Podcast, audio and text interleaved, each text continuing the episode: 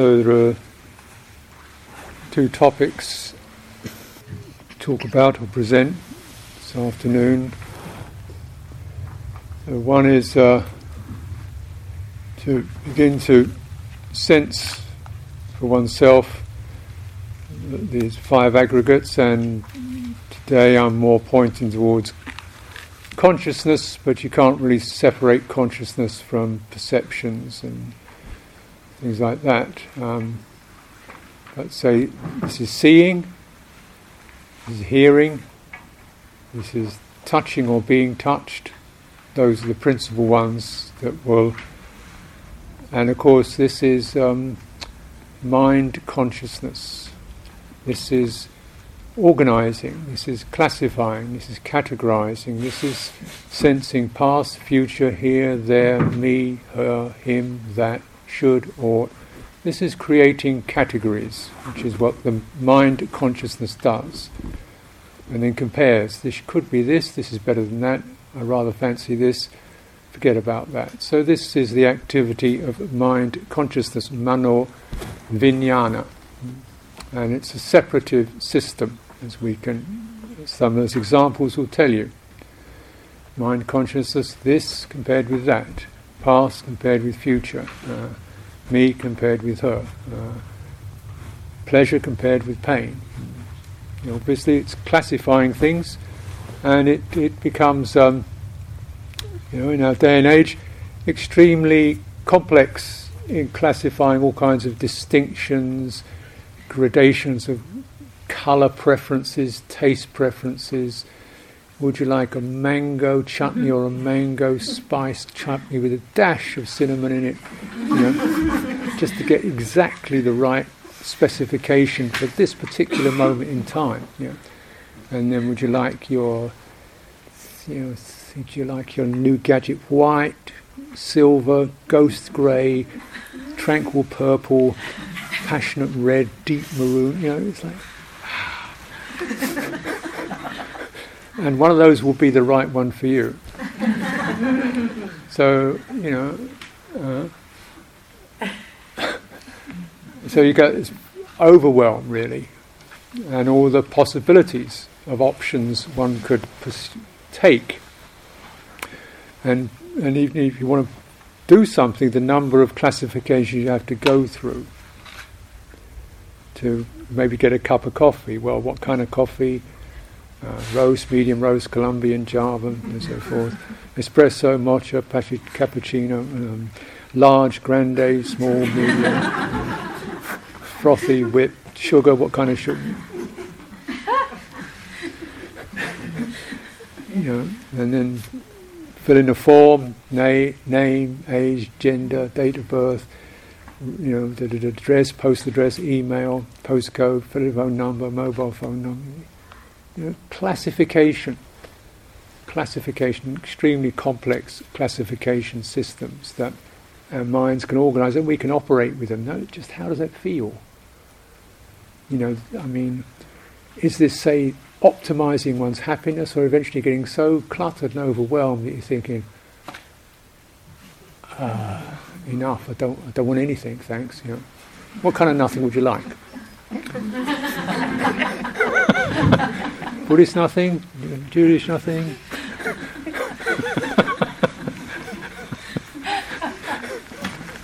Nada? Emptiness? Uh, so this is mind consciousness, and this is so, we realise, hey, this thing is on fire. And so the Buddha in his fire sermon said, these are on fire. they, they they conflagrate, they eat you up with their uh, needs. In a way, like uh, uh, they're promising some sort of good feeling, or promising to prevent bad feeling occurring, but actually they themselves are bad feeling because of the intense stress they generate. Right? You know. So sometimes you think, well, I'd just sooner be slightly uncomfortable, would have to fidget around this, that, this, that, this, that, but just, it's okay, I'll deal with it. You know. So this is the consciousness, and Buddha likened it to, um, in a very powerful, poignant uh, sutta, he described consciousness being like shot with a hundred arrows in the morning, a hundred arrows or spears, one of those, and a hundred hours in the afternoon, a hundred hours, a hundred arrows in the evening. Yeah, because every one, his visual consciousness, boom, his tactile consciousness, boom. Here's another visual consciousness. Here's another auditory consciousness. There's a tactile and an auditory and a visual. And every one of them you go, oh, oh, oh. The citta. All right. Oh, oh, oh. So it's like you're being. He says it's be like being, having these these spears or or arrows thrown into you. uh, so this is quite grim, isn't it? Uh, But he also uh, says, yeah, well, this is sublime, this is peaceful. Mm. That is the citta uh, reviewing the five aggregates. So citta so can differentiate, if you like, can lift or can separate or not be conjoined with the five aggregates, mm. and review them thus. Mm. So a sense of contemplating these aggregates, including consciousness, can be contemplated and stepped back from and reviewed and noticed and, you know, not engaged with, not rejected, not adopted. Mm. So this is sublime, this is peaceful. The stilling of the sankhara, the activations, the programs that, that go for it, get it going programs. You resist it, fight with it, change it, argue with it, make it something else, all those stilling of those is calming. Mm-hmm. The relinquishment of acquisitions, habits, grooves, latent tendencies, tendency to just go on reflex, on automatic, coming out of that, lifting out of those habitual tendencies that become accumulative, so we almost lose track with there being anything other than those tram lines that we run down, tram lines of attention, mm-hmm. and that create, you know, horizon with a point going towards it, and we, we lose the landscape around. Funneling in on that. So those we, those grooves, those lines, those tracks, just relinquishing, getting off track, if you like, putting it colloquially. Mm. The destruction of craving. And craving, tanha, not a conscious decision, not a perverse instinct, not something that's kind of even libidinous, but in some sense of a basic pull, a pull towards, you know, pleasure, pain, well, pull away from pain, pull towards pleasure, big pull towards becoming something solid, you know, solidifying, self, certainty, stability, big pull towards that. A future, definite future. And such an automatic pull that one really doesn't realise it, just as we don't re- realise the force of gravity because it's there. You know, till you're going to something where that's suspended, or you're going to water where you're floating. Mm. Uh, destruction of that, mm. dispassion. Not something that's a flaring up, excited uh, experience, but cooling, loss of that uh, glowing quality that we attracted to, the glowing of success, the glowing of achievement, the glowing of becoming something, the glowing of praise, the glowing of adoration, just cooling, that dispassion, because this is good. Good. This is true, this is good. Not, oh wow. got to have another one. And cessation. So phenomena no longer arise. This complex world begins to dissolve. Future past dissolves. Sense of self-image dissolves. Mm. Stored up patterns dissolve, habits dissolve, cease being activated, ceasing, Nibbāna, the unbinding. Mm. So one turns one's citta towards the aggregates thus. So this is a big job, you know, and some of it sounds rather like uh, jaw-dropping, or perhaps not even that attractive. Uh, but basically, what it, one thing that's being presented there is that there is some knowing, aware intelligence that is not about consciousness. And it's not about feeling, and it's not about perception, and it's not about form. Otherwise, it, it discerns, it turns towards those with this seeing, witnessing, knowing awareness. So, and this is called citta. And uh, of course the English language struggles with all these, because clearly our language itself is a, is a, uh, a custom and a convention that's developed through usage. Mm. Yeah, developed through usage. So we have kinds, plenty of terms for technology. And it's also being changed all the time. Lots of terms now, much more. I don't even know the language anymore. I read something I can't understand what they're talking about. Technological language, language associated with this cyber age, you know. What? So language is always changing. It's very much being formed by social context. So when the social context is not associated with awakening or liberation, language gets a little bit, you know, stiff-fingered, whereas the, you know, Pali language was specifically, the Buddha's using language specifically to deal with this area. So then he can say there's such a thing as consciousness, and there's such a thing as citta.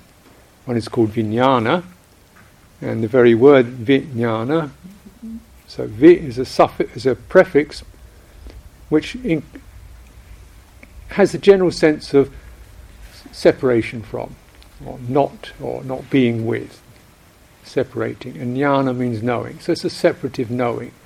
It's a knowing that knows something is that. Yeah? It's an object-forming knowing. And it's, it's, so this is what con- all consciousness does this. Sight tells me very good what something looks like, what something sounds like, and I take those likes as if they are actual true renditions. You look like this, you look like this to me. Well, I bet you don't look like this to you. uh-huh. So it's always a translation or a rendition of an experience.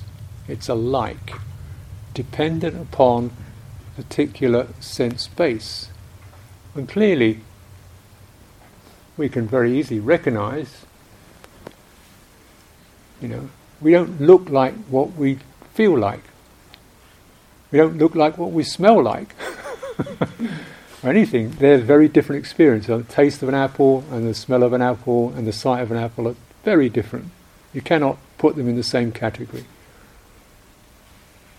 Right? If you just had that alone. But of course you don't have that alone. You have something that says that taste is apple. That when you when you taste that taste, this little picture comes up in your mind of an apple. So that so that synergy creates an object. So the synergy between an external sense base and this mano vijnana classification experience gives rise to particular object.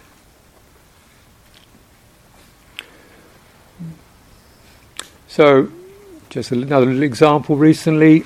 Um, say I was in a I mentioned being in Ecuador, people took me to a market and said, please bear in mind anything we could we could give you, either you, you know you either you, you like for yourself, we'd like to give away, please let us know. So I don't actually want anything really. Blankets, no. Hats, no. Uh, so, so he, one person got really involved with a pair of thick socks, so he was pondering over these socks and what kind of socks. Um, and then he got a pair of socks. Uh-huh. Oh, I know. I could give I could give Ajahn Candasiri a pair of socks because she lives up in Scotland. It's cold up there. And there's this lovely pair of nice chocolate brown socks, exactly the right colour for a Buddhist nun. In fact, it's bands of it. Some are dark chocolate, some are kind of milk chocolate. So, you know, she's got one bit's for before noon, one bit's for afternoon.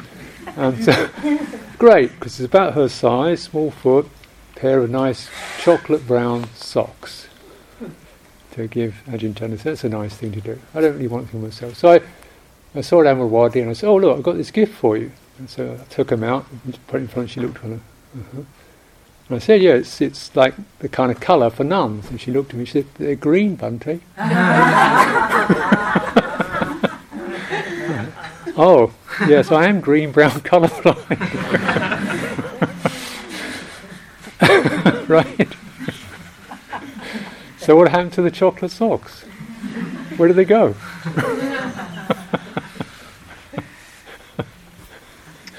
What happened to them? They were, they were definitely there in my mind.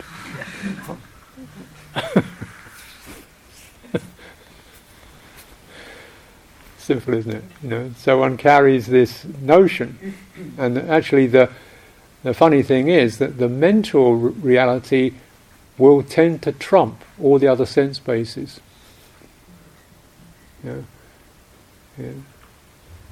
Because with that in mind, we will actually the mind will actually get to select the features of an experience that fit yeah? what it's already decided is there. It will see something and it, it will, you'll select the feature like the brown socks. It decides already that's there. I want to give her a pair of socks, so it's decided that's what it is and it fits that.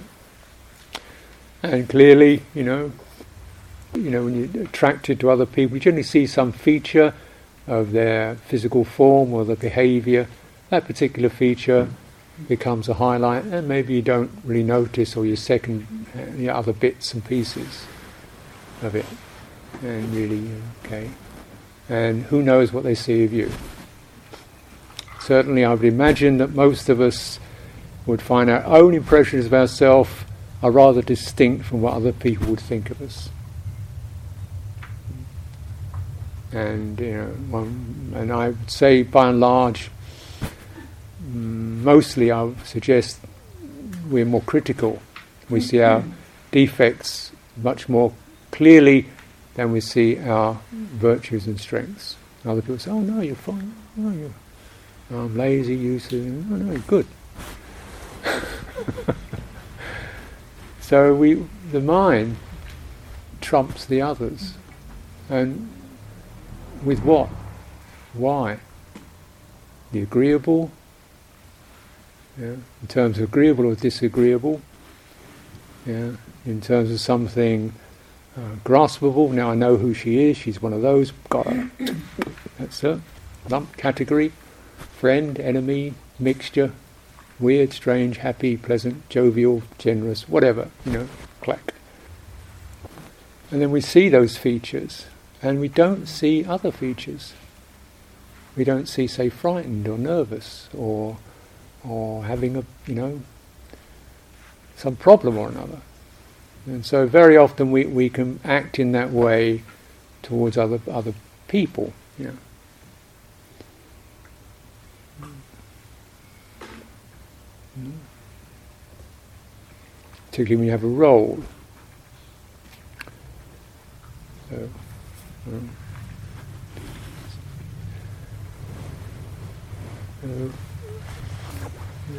So this is the, what so the mind consciousness tends to trump the other bases.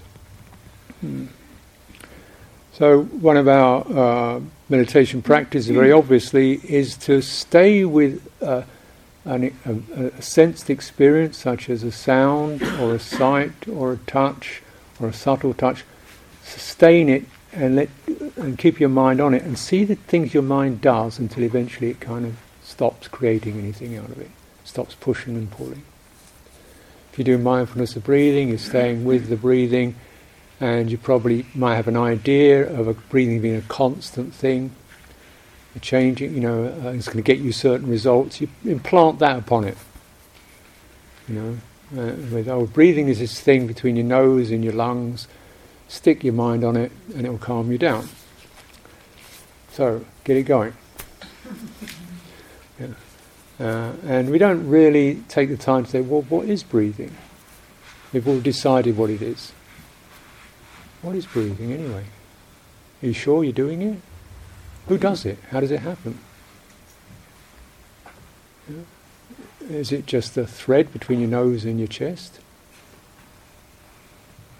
If you just kind of took the models out and said, okay, today you're sitting here and um, the question is, how do you experience, how do you know you're breathing?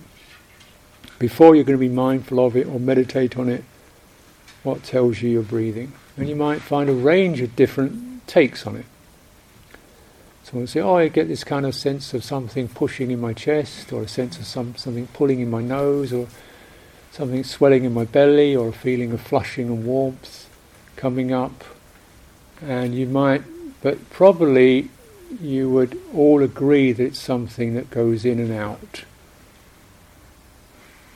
Has got a different, an in and out is a bit of a, in and out, you know, is, is an assumption.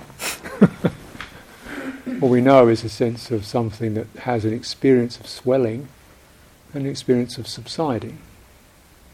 And then we can very well infer it must go out of my body, otherwise I couldn't breathe, and come in again. But you can't, you don't see it outside your body, do you? So you sure it goes out? How do you know it goes out of your body? Do you see it go out? I can't see it.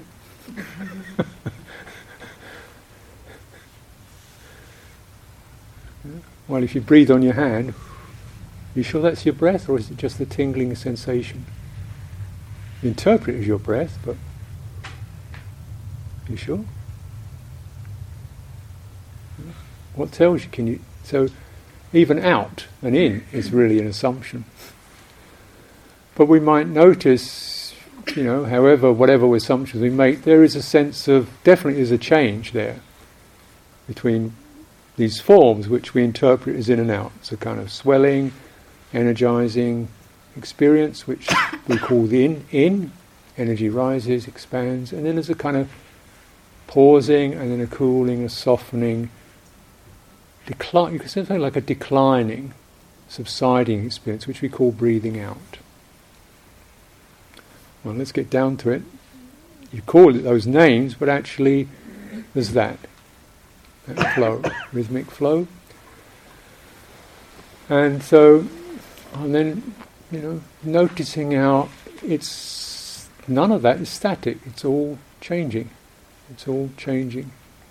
And if you begin to rub out the background impression of a body, you know, just say exactly what you are directly experiencing. Your ears have gone. Your hair's gone. No fingernails. Goodbye toes. What's left? Directly. And who's doing it? Who's breathing in and out? Anybody?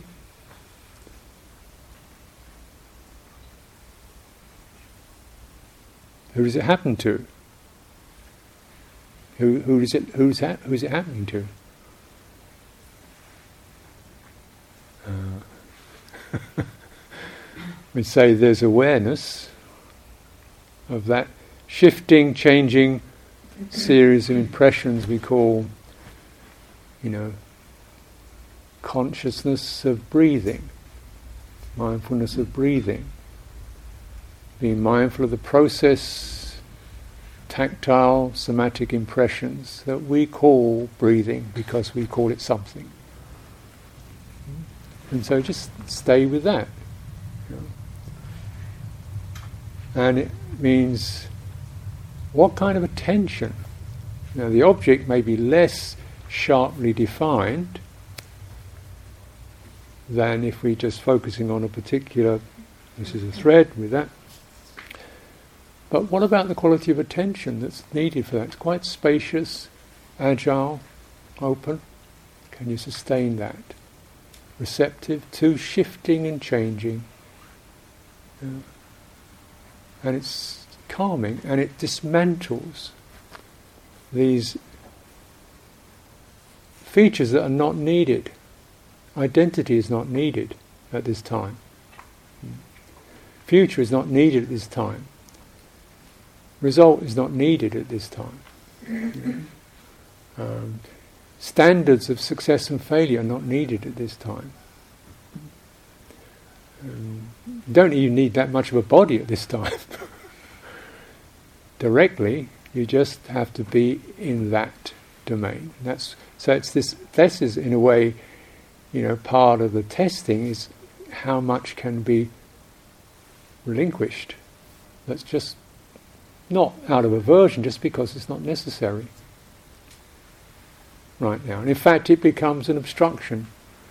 The complexities that we've adopted of our reality, time, place, consequence, identity, purpose, good, bad, actually are getting in the way of a direct, calming, nourishing experience. And if you get directly to it, something else is occurring. The object itself becomes more luminous, more pervasive, more mysterious, more mercurial, hmm? more truly felt in a mysterious way. The quality of attention becomes less dogged, less visual focus, much more sensitive, appreciative, and agile to adjust, to stay with that. Because it's not so easy. The rut, the habit is to hold on to something. To keep saying, how good am I doing it? To keep wondering, am I doing it the right way? But you're not doing it in the first place. It's happening. And to be aware of the involuntary yeah, is a subtle change, because customarily we're very much aware of what we're determined to do, of where we're going, of what we've selected, of what we've decided. We're very conscious of that. But to be aware of something that's happening by itself, well, it's happening by itself, so what? I'll go somewhere else. Yeah. So this um, it's quite a training. But with this we begin to, you know, by, by no means are we kind of... Um, It's, it's curious because the word consciousness, we're certainly being conscious, we're not unconscious, but I would say that the language, you know, I have to take liberties with that. Citta is being conscious, vijnana is consciousness. So being conscious, or I could also call it awareness, that's uh, a given. And it's non, uh, by itself, it's non-categorizing. It's not object-forming. It's not subject-forming. It's just awareness. Yeah. And consciousness is always subject-forming, object-forming, categorizing. So consciousness leads to the accumulation of a whole mass of criteria that start off seeming to offer clarity and purpose and fine-tuning and suitable choices, but eventually become overwhelming and burdensome.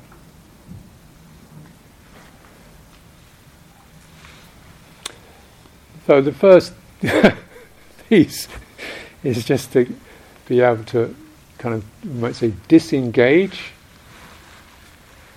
in that sense. Uh, uh, by no means kind of blanking out, but you know, from from and essentially from the perceptions and the background inferences that consciousness brings with it. Like, I am witnessing this. What? Who? who? Witnessing what? Who? What? What? And the sense of this is going to a future time. Certainly, as the process is unfolding, continue to unfold, but it's not aiming to go to some future in the way that we have aims to get to four o'clock or Wednesday afternoon. It's not. It's got nothing. No, nothing's in that category to aim for, right? Because the, there's no there's no category. Whereas most of our lives are that category is a pigeonhole that's either full or waiting to be filled, yeah. or demanding to be filled. The category, the pigeonhole we call the future. Now, do we need that c- pigeonhole constantly?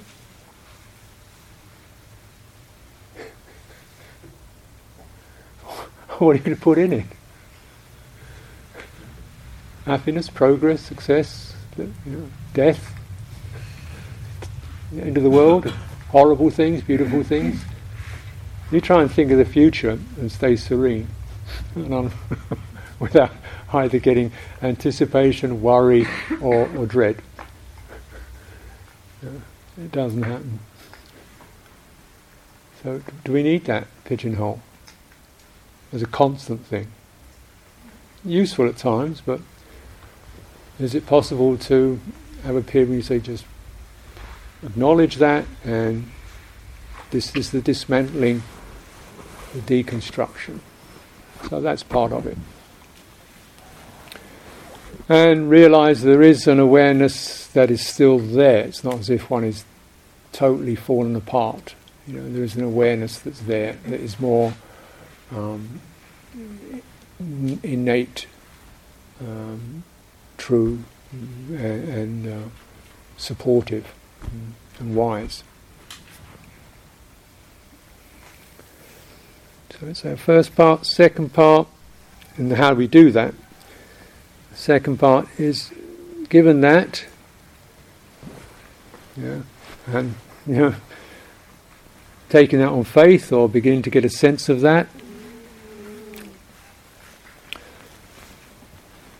How do we bring this quality into the world that we inhabit of organisations, differentiations, me, you, my place, your place, going here, tomorrow, planning next year, the stuff that becomes, you know, our, uh, our kind of Uh, matrix for social life, organisational life. How do we bring that, since this is what we're going to, you know, what we're going to live with, how do, how do we bring that in? Yeah. How do we bring some of what we learnt into that domain so that uh, we approach it with a sense of prudence, care? This thing can really run out of hand, this thing can get out of control. yeah, and, and so What, how does one organise whereby the true qualities that come from awareness in a relational sense, goodwill, discernment, clarity, honesty, presence, yeah, moment by moment authenticity of what's really happening, that this can be applied to our world, so that for our own welfare and of course for the welfare of others. Mm.